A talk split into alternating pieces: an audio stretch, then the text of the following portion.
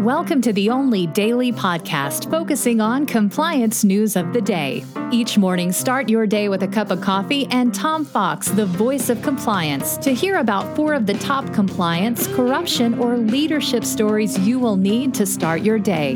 The Daily Compliance News is a production of the Compliance Podcast Network. January 13, 2020, the BaFin FUBAR edition.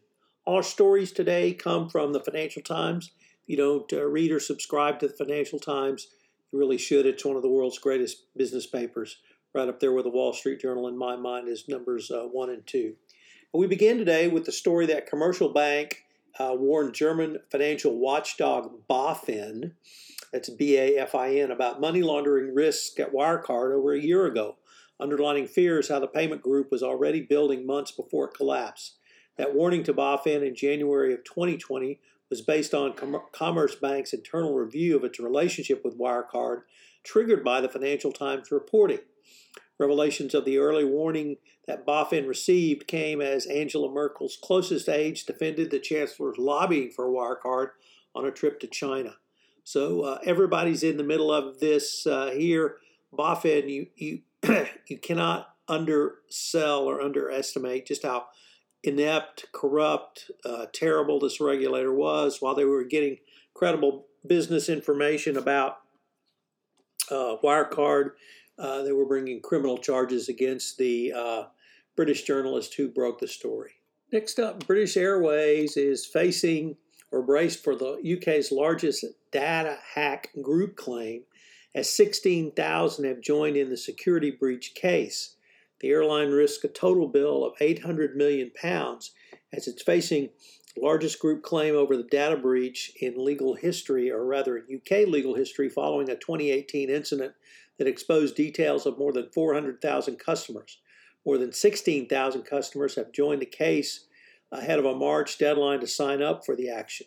The update comes after BA indicated it was prepared to settle claims in a letter filed uh, with court last week. The breach exposed personal and financial data of, as I said, 400,000 customers and led to a, a, relatively paltry $20 million fine from the UK's data protection regulator in October, down from an initial proposed fine of 800, uh, 183 million. The lawyers claim each victim could be compensated up to 2,000 pounds each based on previous court fire, filings. So uh, BA's in for a tough road to hoe. Uh, it really drove, and this came through a merger, so it really drove home the need that uh, every compliance practitioner and indeed M&A specialist needs to be aware of data security of a target company. Next up, in some very refreshing news, it appears the incoming Biden administration will work with uh, the EU and the OECD to put together a uh, set of global rules for corporate taxation uh, in hopes that there can be agreements between particularly the EU and the United States on this. The goal is to ensure that multinationals, including highly profitable U.S. tech companies and European luxury goods, pay corporate taxes on profits where they do business rather than where they are registered.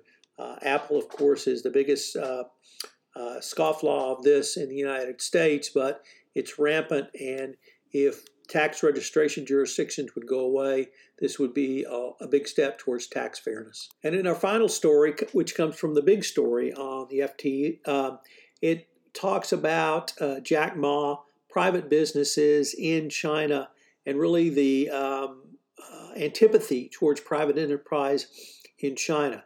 Obviously, from the commercial perspective, you need to consider that if you're doing business. But from the FCPA or corruption perspective, that means everybody is going to be a government official in China. The Daily Compliance News is a production of the Compliance Podcast Network and a proud member of C Suite Radio. Thanks so much for listening. I hope you'll join me again tomorrow.